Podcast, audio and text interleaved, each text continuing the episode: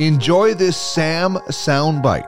And if you would like to hear more, you can find full episodes and more at www.sportsandmore.ca. You mentioned the 80s, and that's what I want to ask you about right now, specifically uh, two days uh, in the 80s. I think you might know where I'm going. April 19th and 18th, 87. Um, I was in my basement in Brandon, Manitoba, glued to the TV for this game. It is uh, an image that I'll never forget that uh, the winning goal, I felt so bad for Bob Mason. But what flashes in your mind when you think about that game? Oh boy, Dean, I have to go back. So we were down in that series three one. I think everybody wrote us off for for good reason. Washington was playing really really well. We were as well in the series, but we were uh, so beaten up. So in the final game, uh, we were without Dennis Potvin, Mike Bossy, Brent Sutter, and Brent was a really good player for us too. By the way, he was coming into his prime, and Bryan Trottier was playing with a separated left shoulder. So naturally you'd think going into that game seven, we have no chance. But we hung in there. Uh, I think it's safe to say, and I have watched it recently on YouTube. Um, we were, I'd say, badly outplayed for most of regulation, uh, but it was in overtime when uh, Bob Mason really took over. We, I thought, we started to really come on and dominated the Capitals, and uh, Bob made some in, incredible saves. I remember some one on uh, Bob Bass and uh, on Duane Sutter. Um, Randy Wood hit the post, Another Mikko Makela had a great chance.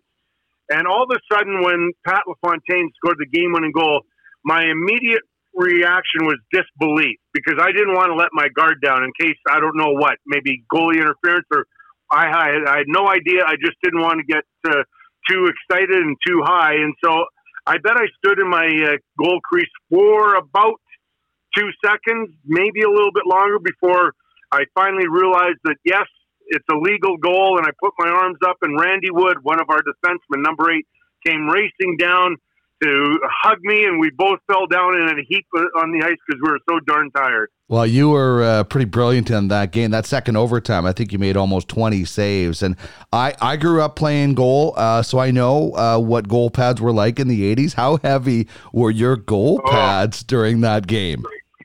Well, crazy, right? And you know, the other thing is, I wore extremely tight skates, similar to what Paul Coffey wore, and I just felt that I could skate better, and my edges I, I understood better and used better.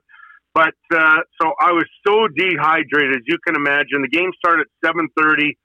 It ends at four minutes to two in the morning, and uh, by the time we do the handshake, by the time we do some uh, media and so on, I get into the dressing room. I'm going to suspect it's around 215 ish ballpark. And I'm taking my gear off. I take my pads off, go to undo my skates, get them, get them off my feet. And I was so dehydrated.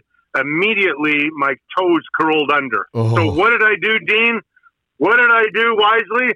I had two cold beers back in the days when they had cold beers, and so I never had two beers go to my head so quickly. But it was a great feeling, I've got to tell you. Oh yeah, I can't imagine the the feeling of uh, you know relief and um, you know victory that comes from that, and, and also later that year is uh, you know one of my most favorite hockey moments, Canada Cup '87 that you were a part of, and we just got to see that recently uh, with them airing it again, and it was so cool to see that.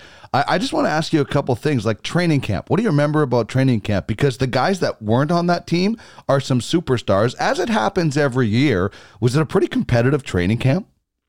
Oh, yeah. And I'll tell you what, the first day we show up in Montreal, we have medicals. Uh, I believe the night before our first ice session, Mike Keenan is the head coach. And uh, my gosh, I've never had a fir- harder first practice. Keenan he killed us, and that was his intent to send the message. This is what it's going to be like. And uh, but oh my gosh, I can't believe how long training camp was. I think Dean, it was something close to a month. Uh, we crisscrossed the uh, the, entire nation. We had uh, pre-tournament games out in Atlantic Canada. We ended up finishing off training camp in Banff before our first game against the uh, Czechoslovakia. Remember that's '87. It Yeah. still wasn't the Czech Republic in Calgary. We had that game. Um, it was just a phenomenal experience. But you know, I got to tell you, one of the most amazing experience, but uh, nerve wracking experiences of my life. Grant played all the games, but Ron and I, uh, Ron Hextall and I, we rotated as backup every night. And so after uh, Valeri Kamensky scores one of the most amazing goals in game two of the finals to tie it up at 5 5. So we're going in overtime. We play the first overtime. We're going, walking down the tunnel towards the dressing room for the second overtime for the intermission. And Wayne Gretzky pulls me aside and say, Hey, listen, Kelly, I want you to use that experience you had from the Easter Epic playing that long overtime. Talk to the guys how to prepare for the second overtime period. And I'm thinking, what? Wayne Gretzky is telling me to talk to the guys, and then I go in the room, and then it really hits me. Gretz says something like, "Hey guys, take a seat. I've asked Kelly to talk about how to prepare for a long overtime," and I'm looking at Wayne and Messier and Bourque and Lemieux and uh, you know Coffey, all these guys. I'm thinking, is this really happening? So I, I remember Dean when I, I said to him, I said, "So here's my experience, guys. Um, it's the first two minutes or the last two minutes of every overtime when most likely the goals are going to be scored, simply because uh, the first two minutes you're not ready, you're not focused again." Um, and then the last two, because you're starting to lose your focus, you think that another, there's another intermission and then another overtime period coming. Now, I have been statistically proven to be uh, not accurate by Chris Snow, the assistant general manager of the Flames, that it's actually the first three minutes and the last three minutes, but still, I think I was pretty darn close. yeah, no kidding. Um, the thing that stands out, and I and I didn't realize this uh, when I had watched it before until I just watched it again, is that Mike Keenan is the coach. His nickname at one point was Doctor Hook. He had the Conn Smythe winner from his own team on the bench in Ron Hextall.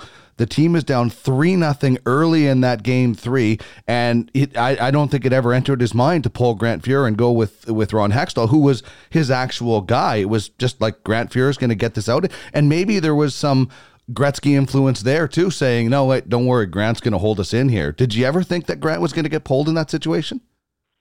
You- You're always wondering, but I, I will say this: the one thing that all of us recognize, and I'm sure Keenan did, one of the factors that listen, when Grant played for the Edmonton Oilers in those days, it wasn't unusual for them to fall behind two nothing or three nothing or four one and and find a way to come back. So he was pretty comfortable in uh, playing in those games where he is behind and and knowing he had to make a big save later in the game. And you know that was the uniqueness of Grant because uh, he could let in four or five and maybe even a couple questionable goals, but you know when it's five five and 37 seconds left in the third period is able to make a great save. He had that sort of mind for the game, and so I think Keenan factored that into it as well.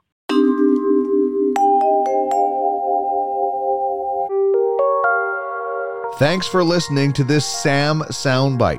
If you would like to hear more, you can find full episodes and more at www.sportsandmore.ca.